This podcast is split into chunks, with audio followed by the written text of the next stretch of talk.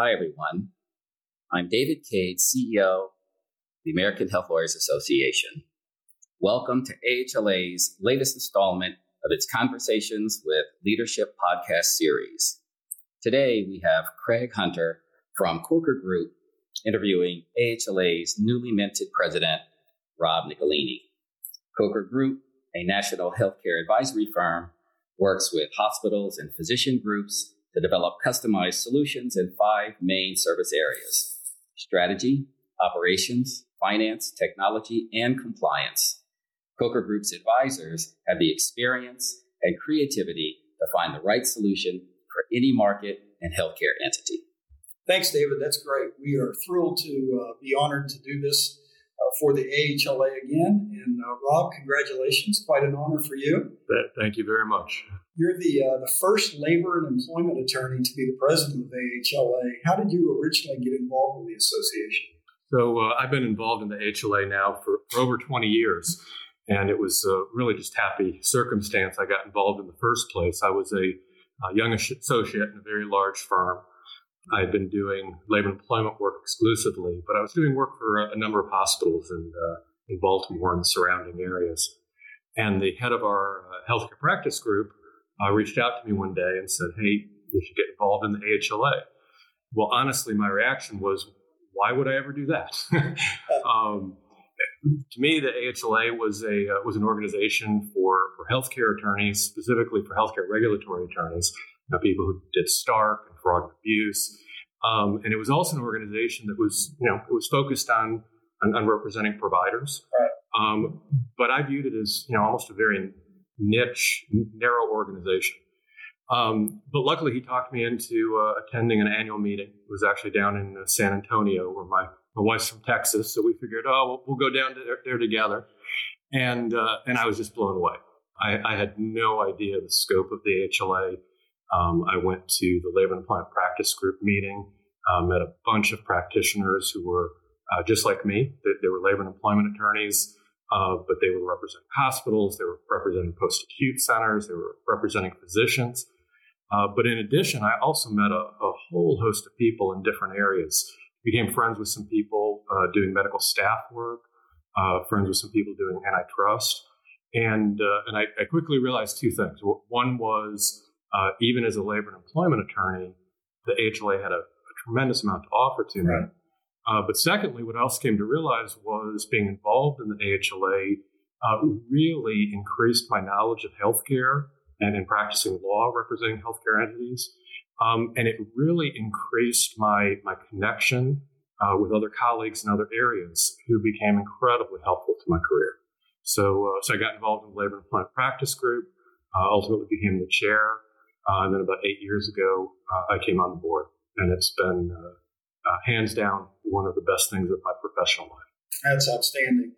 20 years, it's uh, quite an accomplishment. Uh, from a timing standpoint, how have you seen the organization change over that time period? Well, you're making me feel old right now. So, um, so, uh, so the AHLA has just uh, continued to grow and thrive uh, over 20 years.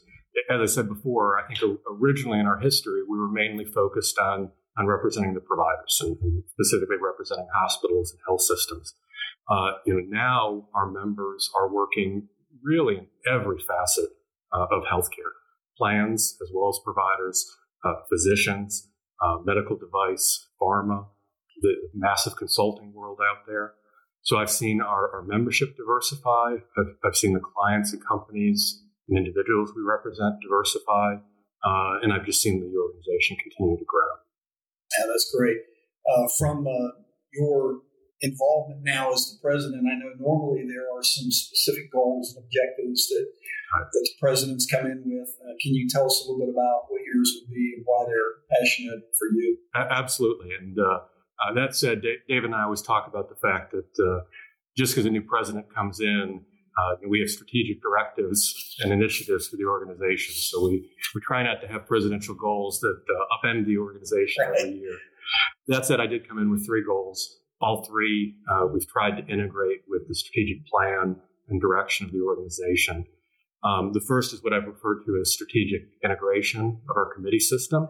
David, over the last several years, has done a, a, a real good functional reorganization uh, of the HLA in terms of staff alignment to make us much more efficient and effective in meeting mem- members' needs. We, in the last year on the board, ha- have addressed that from a governance perspective, and we changed our committee structure uh, to match up with the functional reorganization. And uh, and we like to say this is the first year we're you know kind of taking the training wheels off right. uh, and taking the bike for a ride. So uh, one thing we're really focused on this year is is working with my committee chairs uh, to make sure that the, the board is working in a strategic way in alignment with the with everything our wonderful staff is doing. My my second goal is that the board this year is really taking a hard look at our value proposition. Know, lots changing in the healthcare industry, lots changing in the legal industry, and we want to make sure that what we're offering to our members is not only what our members want, but, but what they need. You know, what they need to uh, practice on a day in and day out basis. And so as the uh, as the industry evolves, we're trying to make sure that we're evolving as an organization uh, to meet our members' needs. And then my uh, final goal for the year, we actually in, in Boston uh, in June this year uh, launched something called the AHLA 2030 Task Force.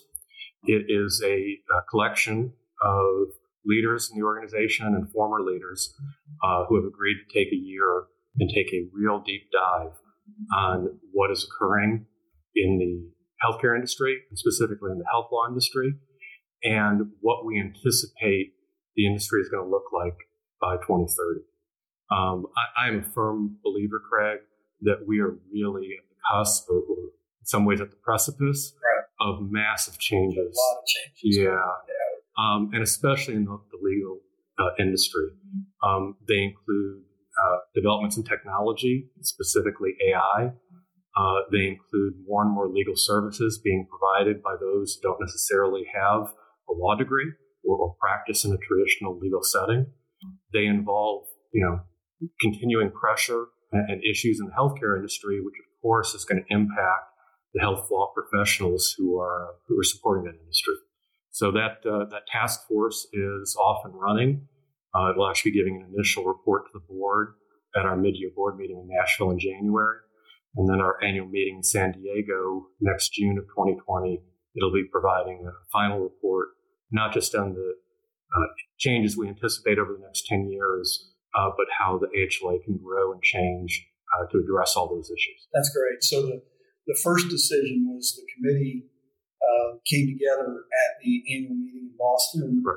And what size is the committee and flavor of those involved? So, so I actually don't call it a committee. Okay, I'm It's- sorry. No, no, it's a, uh, it's a task force. Task force. I, I'm, I'm, I'm a big believer in task forces because they have a limited life. The committees tend to live forever. We do indeed. That's right. So, uh, so the task force was created with a, with a one year lifespan, um, so we could very efficiently address these issues. I, I don't want this study going on for years and years. As I said, I like task forces because they're a limited life and they can also be very small and nimble. So, uh, believe it or not, our task force only has four members on it. Right. Um, but what the four members are doing is they're actually doing surveys and interviews uh, in a wide range of areas uh, in government, uh, academics, uh, developments in technology, developments in large firms. So those four members are, are really drawing on a lot of resources. Um, but hopefully the task force is going to be you know, small enough to, to accomplish a lot. Sure, absolutely. Well, with that in mind, uh, I think one of the reasons why you, you put together those types of teams or task forces, there are certain set of challenges that you see on the horizon. So you mentioned a couple. Do you want to expand on that a little bit? and Give us some of the things you see from an organizational standpoint in order to continue to thrive and grow in the future that you need to address specifically uh, those challenges. Absolutely. I think all of the challenges, and, and, there are a lot of them, but they, in my opinion, all come down to one thing, which is that the, the marketplace for the provision of legal services is changing. And the reason that it's changing is because of budgetary pressure, because of the need to provide services uh, for a lower cost. And so many of the developments that are occurring now are related to that. And, and we've been seeing that now in healthcare for you know the last 10 or 20 years. Um, you know, healthcare is under tremendous pressure uh, to provide better quality medical services, uh, to provide better quality medical services to a larger population, but yet somehow to do it with less money. And, and the only way you can do that is by achieving efficiencies. Well, the same thing's happening in the legal industry. And so a lot of the, the developments that are occurring, I think, are all you know, driven by the marketplace, driven by simple economics, which is how can we provide better service uh, to the healthcare industry um, of a legal nature, but in a more efficient way. And uh, law firms, consulting companies, pretty much anyone providing legal services um, are looking at a lot of different possibilities. Uh, one continues to be technology, and, and, not only the use of technology to be more efficient, uh, but also the use of AI. And you know, AI has been used in a lot of areas in healthcare. Uh, radiology is one of them. Um, it is now being used on a test basis uh, throughout the country in, in, the legal industry. Um, my firm, which obviously is a labor and employment specialty firm, we are now using AI on a test basis in several states uh, to actually help us analyze lawsuits against uh, providers and plans um, and help us prepare discovery and the litigation plan. Um, that, that AI is doing in 10 seconds the work of what used to take an associate and a paralegal 20, 30, 40 hours to do. Um, the second area we're in Baltimore and we're near the harbor. So there's just no way to no way to hide the big horn blowing in the background. And here, here I thought that was a, a signal. I was just talking That's too right. long. That's so, right. um, so it's very efficient for our clients, but it creates some real challenges for how do you uh, how do you react to that. But, but the, the second area where it's it's really occurring, and, and again something that we saw in healthcare, which is the provision of professional services by, by non-traditional professionals. Um, this the same way that uh, family uh, primary care medical services are to an extent now being provided by physician assistants, right. uh, by, by, nurses, um, by non-doctors. A lot of legal services now um, are being provided by those who aren't necessarily JDs, um, and that's not that's not a bad thing. Right. That, that's that's just simple economics. Um, there is still and, and always will be a role for lawyers uh, in health law and, and in providing legal services. But lawyers aren't necessarily going to be doing everything that they used to be doing. I, I agree. I think that that is spot on. Well, tell us a little bit about yourself outside of health law. What do you What do you do for fun? What are your some of your hobbies? I, am a lawyer. I'm not supposed to have fun. uh, care to talk about the uh, little, little uh, incident between the Ravens and the Browns? so, so as you know, I'm actually a, I'm a huge Ravens fan. Uh, one of our board members is from Cleveland, uh, so we've had a, a lot of discussions uh, this year.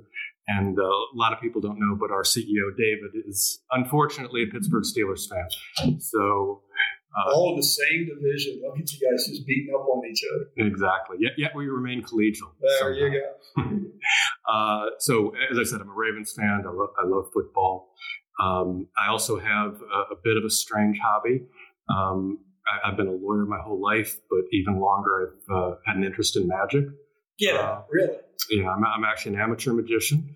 Um, have been my whole life. Uh, I, I, do a lot of magic. For, How did I not know this? Well, you know, I'm a lawyer. I'm good at keeping all secrets. Right, all right, you work your magic. I like it. So, so we're going to see that broken out at a at a conference uh, anytime soon. So I have actually over the years, uh, when I've spoken at different HLA events, performed uh, performed magic. Um, I, I, find that if I do that at that at the beginning, I tend to actually get better uh, better reviews. You gotta, you gotta, my speaking. That's right. You got to find the hook. That's right. but I am uh, actually the current president of the uh, Maryland chapter of the Society of American Magicians, um, and have been for the last five years. Really? Fun. All right. Uh, you mentioned your wife uh, is from Texas. any other hobbies things you like to do or things that you even see in your personal life that apply to your professional life? Well, um, so I, am lucky enough. I, I, met my wife in college. Um, we've been married 27 years now. Uh, how she's put up with me that long is, is an open question. Magic as well. but we uh, uh, we have three wonderful kids. Uh, my, my, kids are uh, my two boys are 17 and 20. Uh, my daughter's 25 now and married. That's great. so I'm I am very very blessed to have a wonderful family. Yeah, very very good. The most interesting book that you read recently. Interesting book. Um, so actually, one of our former presidents, Eric Zimmerman, um, who is uh, at McDermott in uh, in DC. Uh, Eric gave several of us a book uh, who were in leadership. Wonderful book. It's called The President's Club. It's actually uh, uh, the history of the ex presidents in the United States, dating all the way back to Hoover, and um, how they formed this unofficial President's Club, since they're the only ones who can understand the pressures of being president. And uh, some really interesting things I didn't know, such as um, uh, Bill Clinton and Nixon actually became great friends after um, after their presidencies. Uh, some connections that you would never think never were there. Those two, yeah. Right, but it's a it's it's a wonderful book. Okay. I highly recommend it for people who like history. Okay. Well, before we wrap up, any advice or any closing thoughts for new members that maybe want to get a little bit more involved or um, assume or broach the subject of becoming involved in some of the committees or leadership oh? Absolutely. Um, you know, over the last five years, um, I'm very proud to say that the board of the HLA has, has really focused on the issues of diversity and inclusion. Uh, we've really made it uh, one of our strategic initiatives and strategic goals. Uh, we've said for years we're really trying to build diversity and inclusion into the DNA of our organization. Um, what I found over the years is that as an organization, we really are at our best um, when we make sure everyone's got a seat at the table, we make sure that everybody's voice is heard in the organization. Um, so, what I would urge for, for all the, the young lawyers out there, all the young health law professionals, um, you know, anyone who's interested in health law at all, is um, come to a meeting, reach out to leaders, um, offer your services. Um, I think you'll be very surprised to find out that if you do, we have a place for you Absolutely. in the HLA. Yeah, I would even add to that that uh, we've seen over the years in working with the organization that many of your experienced members have been somewhat reluctant to even submit abstracts to potentially speak just because they they are not confident that either what they have is worth saying or they're not comfortable in presentations skill sets, but what I've seen is it's a tremendous opportunity and it's a very collegial group and it's a very close group. And uh, I, I just encourage everyone to try to, to become a little bit more involved. And even if it's in front in a leadership role or from a speaking standpoint or behind the scenes and a supportive nature, I, it's a great organization. And we're very honored to, to work with you guys. Right. David, any closing thoughts or as we get ready to wrap up here, Rob? No, nothing new to add. Uh, Craig, I just want to thank you and thank Rob uh, for spending the time and um, adding to our series of conversations with leadership. Thank you both.